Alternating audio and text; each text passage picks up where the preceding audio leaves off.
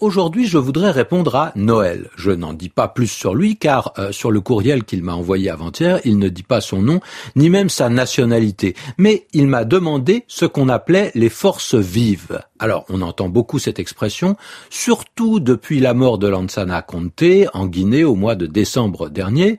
Une junte exerce le pouvoir dans le pays depuis et l'opposition n'est pas vraiment organisée. Mais tous ceux qui essayent de se mettre en face de la junte se retrouvent sous ce nom de forces vives. Alors les forces vives en ce moment en Guinée, ce n'est pas un parti, ce n'est pas une institution.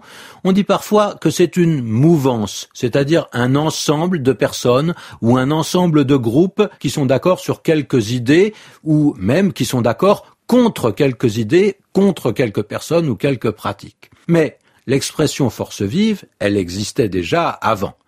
Bien souvent, on l'a entendu chez les communistes ou bien les gens de gauche en France, même s'ils n'étaient pas communistes, l'expression est quand même marquée par un certain style. Les forces vives, ça désigne, de façon un peu vague, tous ceux qui travaillent et qui sont producteurs de richesses. Alors on comprend bien l'idée, hein les forces vives s'opposent même si c'est très général, s'opposent aux exploiteurs, aux profiteurs, à ceux qui s'enrichissent sans produire, mais grâce au travail des autres. Et puis, en 1982, François Mitterrand, qui était depuis quelques mois président de la République, a présenté ses vœux à la nation et notamment aux forces vives en France. Donc c'est un président de gauche qui est à l'origine de cette tradition, mais l'expression a pu perdre un peu de son orientation politique parce que, par exemple, Jacques Chirac l'a également employé pour ses vœux.